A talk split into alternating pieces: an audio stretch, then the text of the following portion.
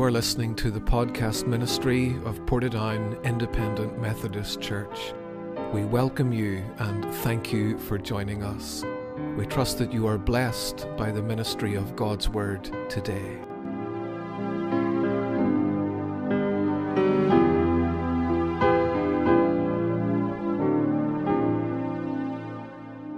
If you have your Bible with you this morning, 2 Samuel chapter 7 is where we are returning to. Seems like quite a long time since we have been here, but uh, 2 Samuel chapter 7 and verse number 18. Then went King David in and sat before the Lord, and he said, Who am I, O Lord God? And what is my house that thou hast brought me hitherto? And this was yet a small thing in thy sight, O Lord God. But thou hast spoken also of thy servant's house for a great while to come. And is this the manner of man, O Lord God? And what can David say more unto thee? For thou, Lord God, knowest thy servant. For thy word's sake and according to thine own heart hast thou done all these great things to make thy servant know them. Wherefore thou art great, O Lord God, for there is none like thee, neither is there any God beside thee, according to all that we have heard with our ears. And what one nation in the earth is like thy people, even like Israel? Whom God went to redeem for a people to himself and to make him a name, and to do for you great things and terrible, and for thy land before thy people, which thou redeemest to thee from Egypt, from the nations and their gods. For thou hast confirmed to thyself thy people Israel to be a people unto thee forever, and thou, Lord, art become their God.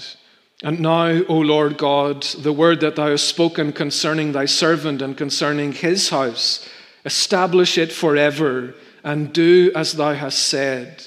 And let thy name be magnified forever, saying, The Lord of hosts is the God over Israel.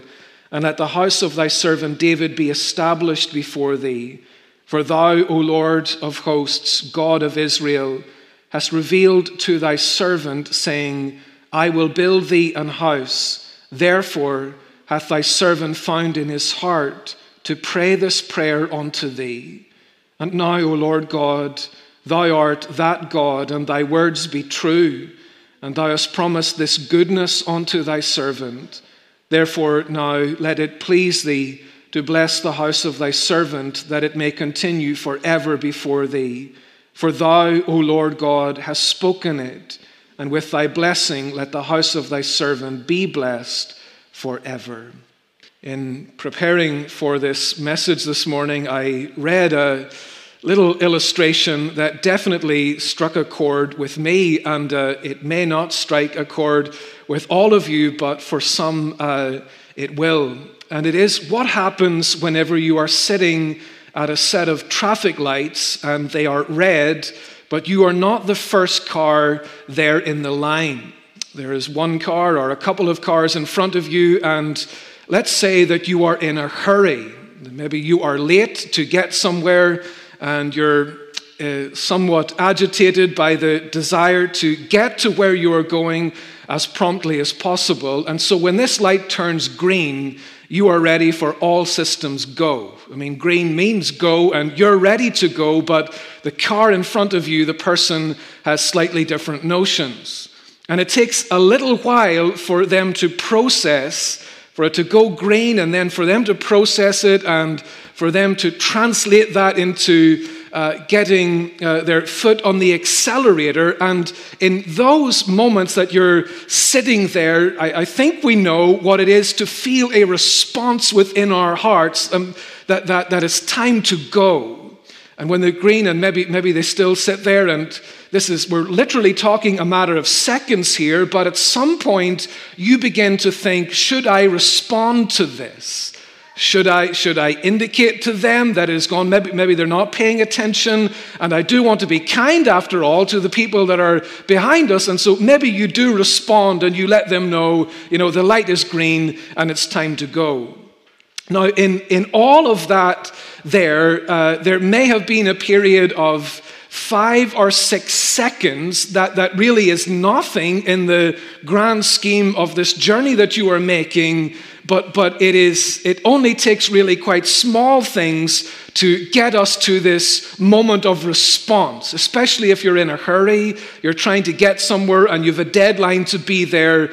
Even a small delay like that can provoke a response, and you might actually indicate to them that in all kindness and in, in, uh, in all kindness to them and to the people behind you might indicate that it's time for us to move on. And the point of the illustration really was that it is amazing what we respond to. It is amazing how small of a thing will bring us to a point of response. That, that literally was a matter of seconds, and, and we, we, we felt the, the delay, and we, we were brought to a moment, and we decided this is worthy of me responding to this, and it doesn't take much at all. The same thing can be true in many ways. You might see something somewhere, or you might hear something on the news, or you might observe someone doing something, and it will bring you to a decision that that is worthy of a response. Maybe you'll, you'll, be meeting with somebody later and you'll say, Did you hear about that? Or, or you'll say, Did you see what I saw? And then, out of, out of really quite a small issue, you will maybe find quite a long conversation that you have. And, and you're discussing it and you're thinking about it. And, and it really was a very, very small and a minor thing that provoke really quite a significant response. You might have talked for five minutes about it, you might have talked for 10 minutes about it, you might have talked for half an hour about it, but it was a small thing that provoked really quite a significant response. It really does not take much at all to get us to respond with our words or with our actions or with something. Until sometimes it comes to us praising God until it comes to us praising God. And sometimes it can take so much. Our, our hearts can be like a big ship on the ocean, and they're, they're kind of going in a direction, and to get them turned into this, this attitude of praise and this, this, this, this desire to glorify God and to worship God and to delight our hearts in God, that can seem like it takes a lot. Our hearts can be slow to turn whenever it comes to praising God. Now, earlier in 2 Samuel chapter 7, if you remember, David had wanted to build God a house. David felt this tension within his heart that, that the Ark of the Covenant, where God's presence dwells on earth, is inside a tent, and David was living in a plush and in a permanent house. And, and he desired that, that God would have a house on earth to dwell in. And God's response was to say essentially, no thank you, David, to the house as far as you building it, but instead God made a covenant with David, promising that David's house or his family would be established forever and forever and forever. A descendant of David's, a, a descendant of David's would sit on the throne for eternity. One of David's descendants, not, not his son, not his grandson, but if you go down the line a little bit, one of David's descendants would sit on the throne and he would sit there for eternity. And his rule would never end. And the accomplishments of this descendant are, are impossible for us to describe. And the way that he blesses humanity, we cannot put into words. And so that's what God has told David is going to happen. And it's now in these verses that David is reacting to this. David is responding to God's kindness. And we see here what he does in verse number uh, in verse number 18. It says, Then went King David in and he sat before the Lord and he said, Who am I, O Lord God? Now, here is David reacting or responding to the kindness of God. And David's reaction here is to leave wherever he was, wherever Nathan the prophet had conveyed this message from God. David leaves there and he makes his way into the tabernacle to meet with God. This is David going out of his way to say, What I have just heard from God demands a response, and the suitable response is, I, I, want to get close to God in this sense. I want to come into the tabernacle and I want to sit there before the Lord. I want to sit in his presence. I want to be with God. Now, David doesn't say, after Nathan has, has given him this message, David doesn't say, Nathan, pull up a chair and let's discuss the kindness of God. That would have been a good thing to do, and maybe he did it, but that's not his priority. David says, I want to get a chair and I want to bring it into God's presence and I want to sit before God and I want to praise Him directly for what He has just said to me through this prophet. And so, if somebody had seen David perhaps carrying his chair into the tabernacle, and they say, David, where are you going? And he says, I'm going to meet with God. And if they said, Why are you going there? And his answer would have been, I, I, hardly even know how to tell you why I'm going, but, but I suppose the word for it is praise. My, my heart is so full that I have to respond to what God has just done for me. I have to react to this. I, I have to respond. And, and there is a closeness here. He comes to God to be in the presence of God, to address God with his thanksgiving and with his praise and with his adoration. Not only is there a closeness, but there is a slowness. It tells us here that he sits down. Now, this does. Uh, confuse some people. This was not a normal posture to have in the tabernacle. You didn't normally sit down in the tabernacle. You might have been standing or kneeling, but here David comes and he sits down does remind us of Hebrews 11 or 10, uh, 11, where it tells us the priests never sat down because their work of making sacrifices was never done. But here David, as king, does sit down in the tabernacle, and while his praises will never be done, I, I think perhaps there is something to this of, of the slowness of David's praise. David says, I, am not going here for one minute, I'm not going here for five minutes, I don't know how long I'll be here, but there's going to be a slowness to this because there, there, there is a, a suitable response. God has spoken words of such kindness that I'm going to go close to Him, if you like, to respond to Him, and there's going to be a slowness to this. This isn't a fleeting praise while he's, you know, brushing his hair in the morning. God, thank you for what you said through the prophet, and that was very kind, and now I've got kingly business to do. No, the, the, David says, I'm bringing my chair. This is going to take a while. And I'm going to warm the chair. I'm going to be there in the presence of God for a significant amount of time because how could I not after all of the kindness that God has shown to me? Years ago, some of you may remember hearing this quote. Uh, there was a journalist who questioned a very famous cyclist about uh, his performance on some stage, I think it was of the Tour de France, and uh, there were suspicions that, that the performance was not entirely legitimate, and, and the, the cyclist responded and said, Extraordinary allegations require extraordinary evidence. And David's heart has something of this in it. Extraordinary kindness requires extraordinary praise.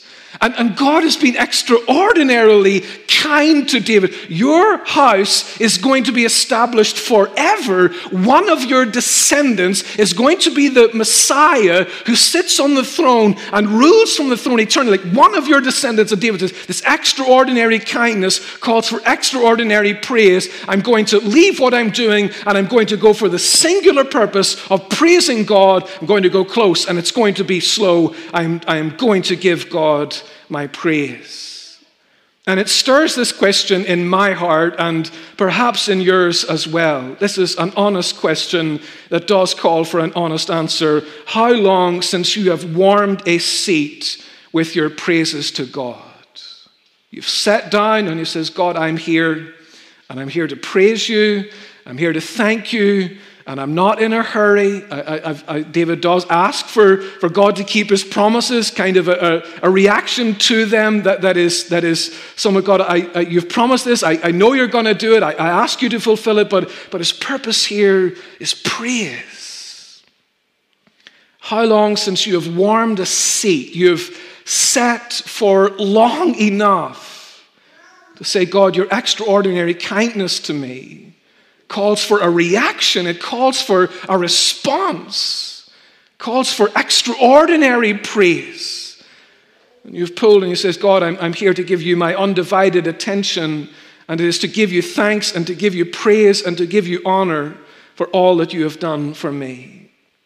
Now, it is true that the Psalms don't record all of the prayers David ever prayed. We read the Psalms that God has inspired and included in his word. And we are reminded, and we've seen already in David's life, that there are times of lament there are times when, even as God's people, we feel buried under a pile of burdens that are very heavy, and there is, a, there is a language of lament, and there is a time for lament. And actually, the largest category of Psalms are Psalms of lament. In this fallen world, there will always be burdens that, that, are, that are pressing down on us, and always be times when it seems like God isn't keeping his promises. And, and, and David laments, and David brings this to God. And and you might be there this morning, even as a child of God.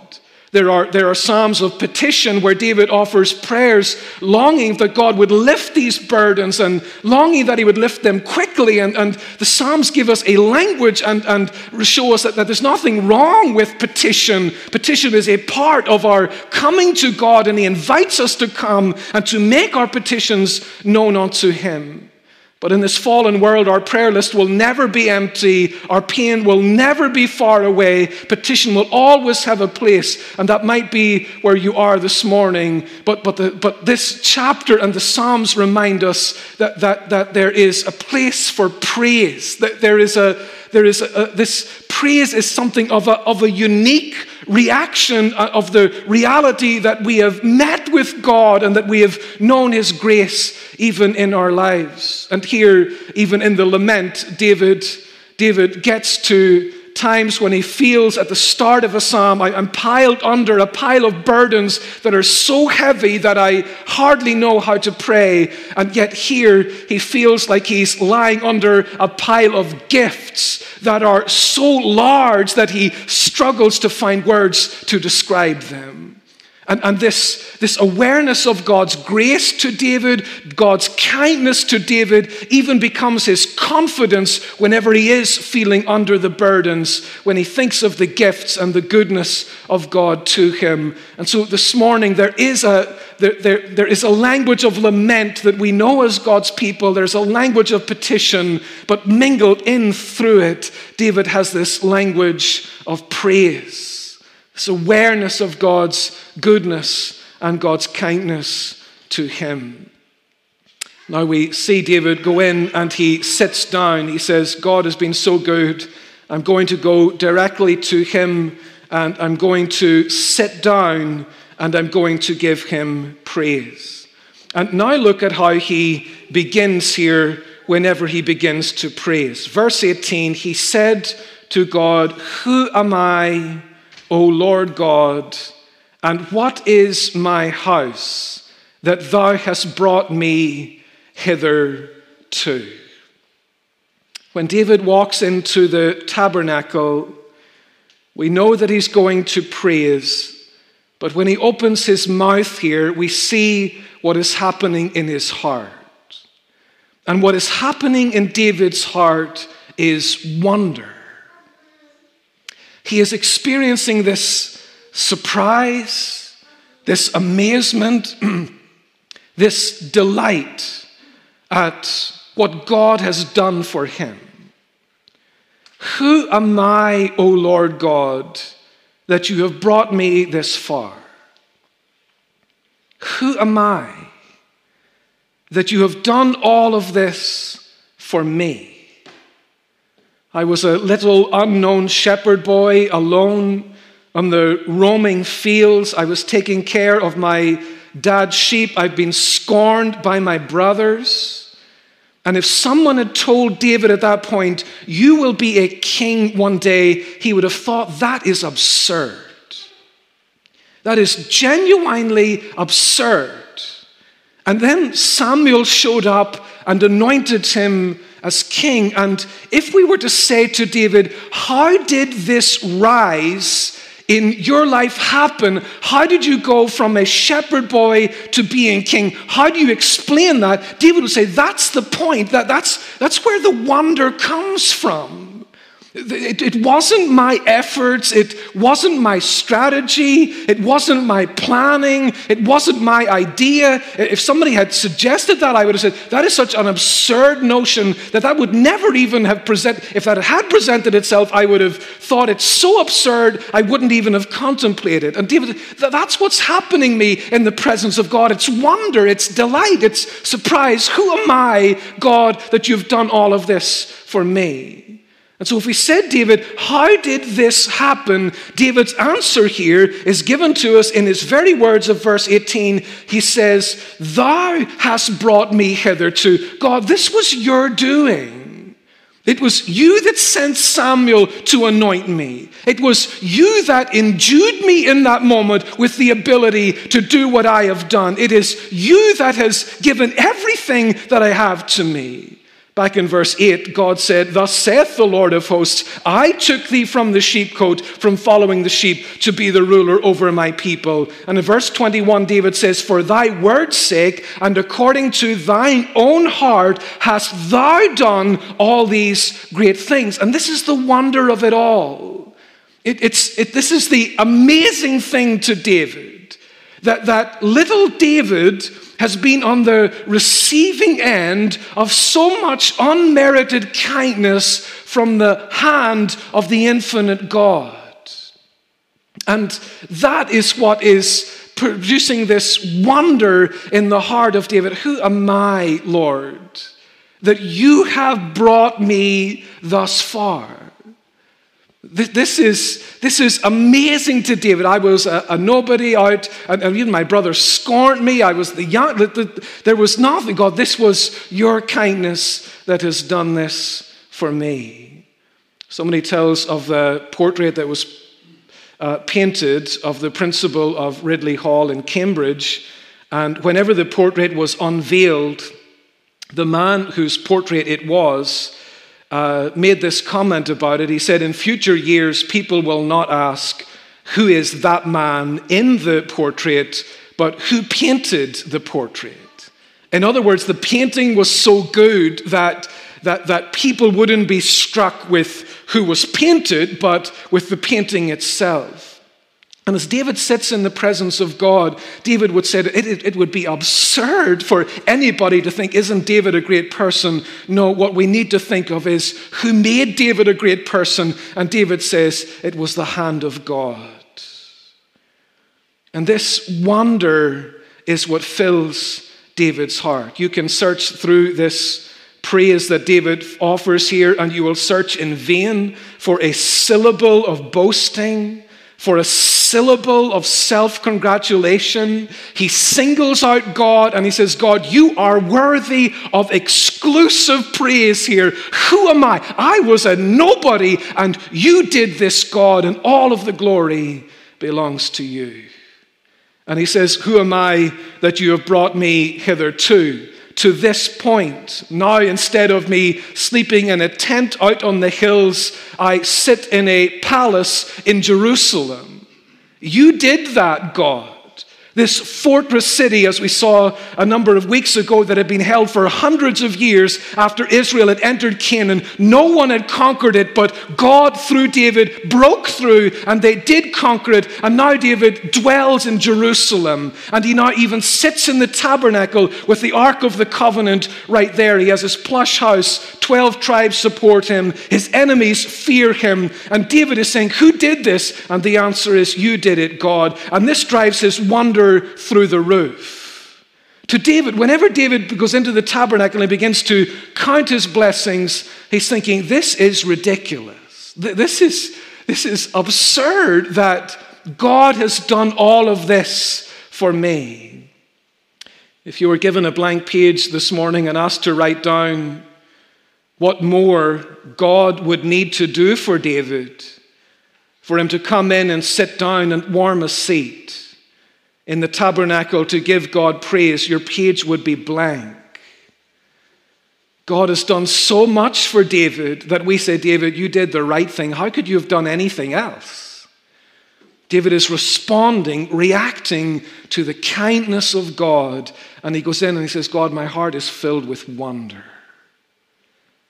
Who am I that here now I sit in the tabernacle and you've built me a beautiful house and you've conquered Jerusalem and you've subdued our enemies? God, it's wonder, it's amazement, it's surprise that you have showered all of these gifts upon me.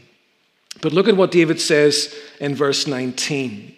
He says, And this was yet a small thing in thy sight, O Lord God, but thou hast spoken also of thy servant's house for a great while to come. David's wonder here really goes off into orbit and he is lost for words. He'll say in verse 20, What can David say more unto thee? He is lost for words because David realizes what God has done for me to date is small in comparison to what he has just promised to do. He said, Everything that you have done for me so far, God, I mean, the, the, the tabernacle here and the palace and Jerusalem and the subduing of our enemies, all of that is but a small thing in comparison to what you have promised to do in the future. It's like there's a timeline in David's mind. He's put his finger on the past when he was a shepherd boy. He's run his finger to the present whenever he is king over Jerusalem. But as he moves his finger into the future, he is lost for words. The future outshines all of this. The past and the present are like a little candle in comparison to the rising of the sun of what the future holds. Thou hast spoken of thy servant's house for a great while to come. A descendant is going to be born who is going to be a king who is going to destroy enemies far greater than, than his enemies at that moment, going to destroy sin and death and hell and the grave. He is going to bless the world in this way. And so David is this moment when his wonder kind of goes off into orbit. God, uh, when I counted your blessings, they were so big that you were worthy of so much praise, and now this, the future, outshines everything. So David finds himself sitting in the presence of God, and he says, God, this is, this is going to take some time for me to give you praise. I will praise you to others. I will praise you to my family. I will praise you in the congregation. I will praise you to the nation. But first, I come and I give you praise and slow praise because I don't even know how to describe the wonder and the praise of everything that you have done. And we could say to each one this morning here who is a child of God, we too have reason, do we not? To warm a seat by sitting for a long time and giving praise to God. What happens to us when we put our finger on the timeline of our own life? This descendant of David's has come. This descendant of David's has slain our enemies, our enemies of sin and of hell and of death and the grave. This king, this descendant has come and he has suffered and he has bled and he has died in agony to slay and to conquer our enemies. We should have faced judgment and death and hell for eternity.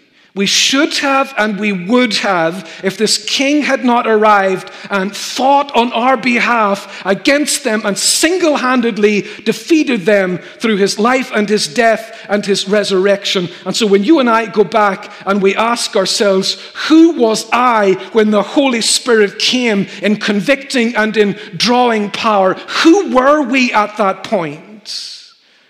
When the eternal and the infinite God came to seek and to save that which was lost. We were spiritual beggars. We were paupers. We were dead in our trespasses. And who were we? We were nothing. We were worthless. We were wretches, spiritually speaking. And listen to how Paul puts it in Titus 3. We ourselves were sometimes at one point foolish, disobedient, deceived, living in malice and envy, hateful and hating one another. But after that, the kindness and the love of God our Savior toward man appeared, not by works of righteousness which we have done, but according to his mercy, he saved us who were we when Christ died to atone for our sins? We were sinners and we were enemies and we were rebels and we were worthless. It's amazing the grace that saved a wretch like you and a wretch like me. And I ask this morning, does your heart still feel this wonder? Who am I, God, that you have brought me this far? Do you, as the words of the hymn writer say, put it, stand amazed? Do you stand amazed in the presence of Jesus the Nazarene and wonder how he could love you, a sinner condemned and unclean? And then we think in our own way of humanly thinking of the millions of people around the globe this morning who've never even one time heard the good news of the gospel. And we heard it time after time after time. And we would say, with all respect to David, David, if you felt like you needed to make a beeline to be close to God, to have a closeness and to have a slowness in your praise, then how much more do we in all of God, all that God has done for us? Who am I that you have brought me hitherto? And now, child of God, by his grace, you've been made a joint heir with the Lord Jesus, a joint heir with the Lord Jesus. And according to Ephesians 2, he has made us to sit together in heavenly places in Christ. He's not going to do that. He has done that. He has made us to sit together in heavenly places in Christ Jesus. And he welcomes us to come with boldness into the very throne room of the universe. And, and we, we sit and we begin to count these blessings, and, and there is wonder, and there is delight, and there is surprise. God. How do we explain this? And the answer is, You've brought us this far. And when we run our finger from the past into the present and then into the future, everything to date is but a small thing in comparison to the future. The past in our lives is but a candle compared to the future, which is like a sun burning in all of its glory. For you and I, have this promise that He has gone to prepare a place for us. Not only did He rescue us from hell, but He is preparing a place for us in heaven. And whenever we begin to explore in the scriptures the reality of the future of the new heavens and the new earth and a glorified body, we can begin to say, like David, David, we, we need a seat. We need a seat because we need to sit in the presence of God and give Him thanks and wonder and amazement for everything that He has done. And surely we can easily imagine how when David got up off of his chair here in the tabernacle and he left, that he wasn't done with his praising. Surely at lunch or at dinner, he was still praising God to his family. Surely when he met people, what they heard was praise. David, why are you so worked up about praise? Because God has just showered me with undeserved kindness. And if I began to tell you what he's done, you would think it was a large thing, and it is a large thing, but in comparison to what he's going to do, it is a small thing. One of my descendants is going to be the king who rules forever. David's time spent praising God in the presence of God would surely have spilled over into praising him to others. If I was to give you a piece of paper, this morning, child of God, and to ask you to write down on it what more does God need to do to be worthy of praise? What more does God need to do to be worthy of praise? Wouldn't all of our pieces of paper be blank? God will yet, by His grace, gift us more things that we don't deserve. But what He has already done, what He has already done, deserves this response and this reaction of praise. And as we spend time in God's presence, would that our families heard from our lips praise. Would that our work colleagues heard from our lips praise. Would that our neighbors, whenever they met us, heard from our lips praise because of all that God has done for us. And this brings us to our conclusion this morning, for David has gone in and David has given his praises to God, and yet what he says here is really wonderful. He says, Wherefore thou art great, O Lord God, for there is none like thee, neither is there any God beside thee, according to all that we have heard with our ears. Somebody has said that every blessing is we think we could think of it like a, a sun ray that falls on our skin and warms our skin, and we can trace that ray all the way back to the blazing sun itself and every blessing that we receive, we can trace it to its source at the heart of God. And David traces these blessings all the way back to the heart of God. And David says, God, if you have given me gifts that are this good and you've given me been so gracious, then what must your heart be like, God, for you to bestow all of this unmerited favor on someone like me? And he reaches this conclusion God, you are great, O Lord God. There is none like you, neither is there any God beside you. Whenever our eyes gaze on God's nature and on God's heart, we find an infinite source of delight that is worthy of endless, endless praise. And David does this right. David receives this gift from God and he says, God, I, have got to trace the gift back to the giver. And he goes into the tabernacle and he traces it all the way to the heart of God. And he says, God, in your heart, you are great and you are gracious and you are good. And he finds a source of infinite delight. We might say if there is a closeness and a slowness to David's praise here, there is also a pureness. Out of David's heart, there arises pure and fervent and ardent praise and worship. There is none like unto thee, O God. Let thy name be magnified forever and ever.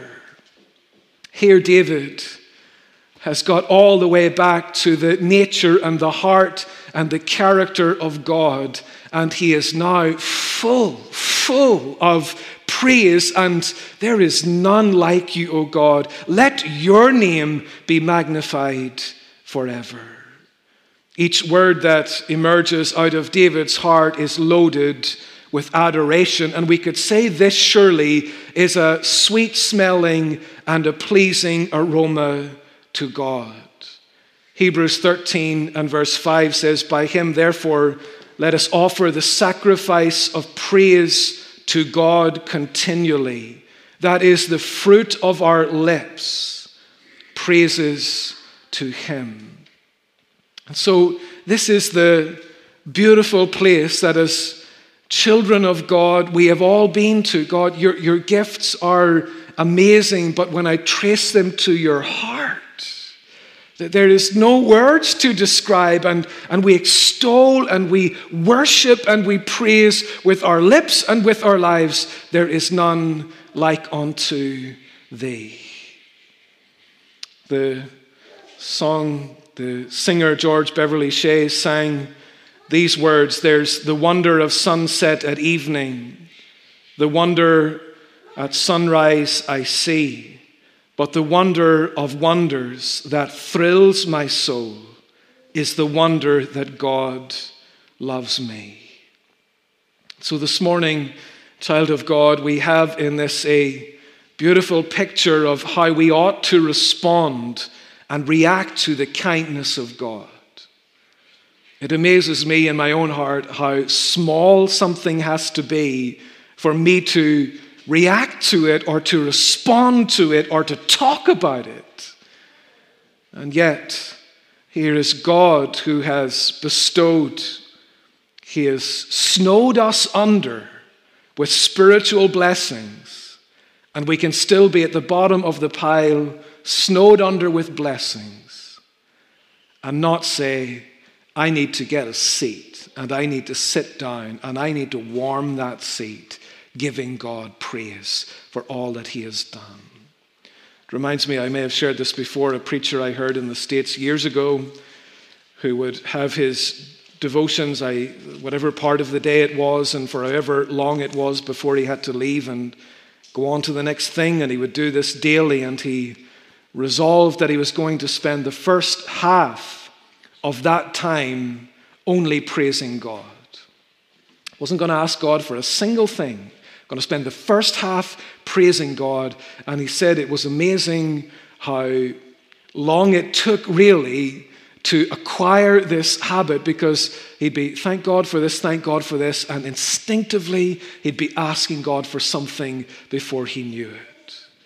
But here, child of God, we see David showered with blessings and David says, I'm going to be close to God, to give God slow praise, and I'm going to stay there until it is pure praise, until I've, I've worshiped and I have adored and I have offered him the sweet smelling aroma of praise and of gratitude. And then, surely, whenever he left, that aroma was still with him wherever he went. And the challenge that comes to us is how long since we warmed a seat with sitting long enough to praise our God. And if it has been a while, I think we would all acknowledge it's not that he hasn't done enough. It's not that he needs to do just one more thing to tip the scales and then he would be worthy. No. When we count our blessings, he is worthy of our praise even now.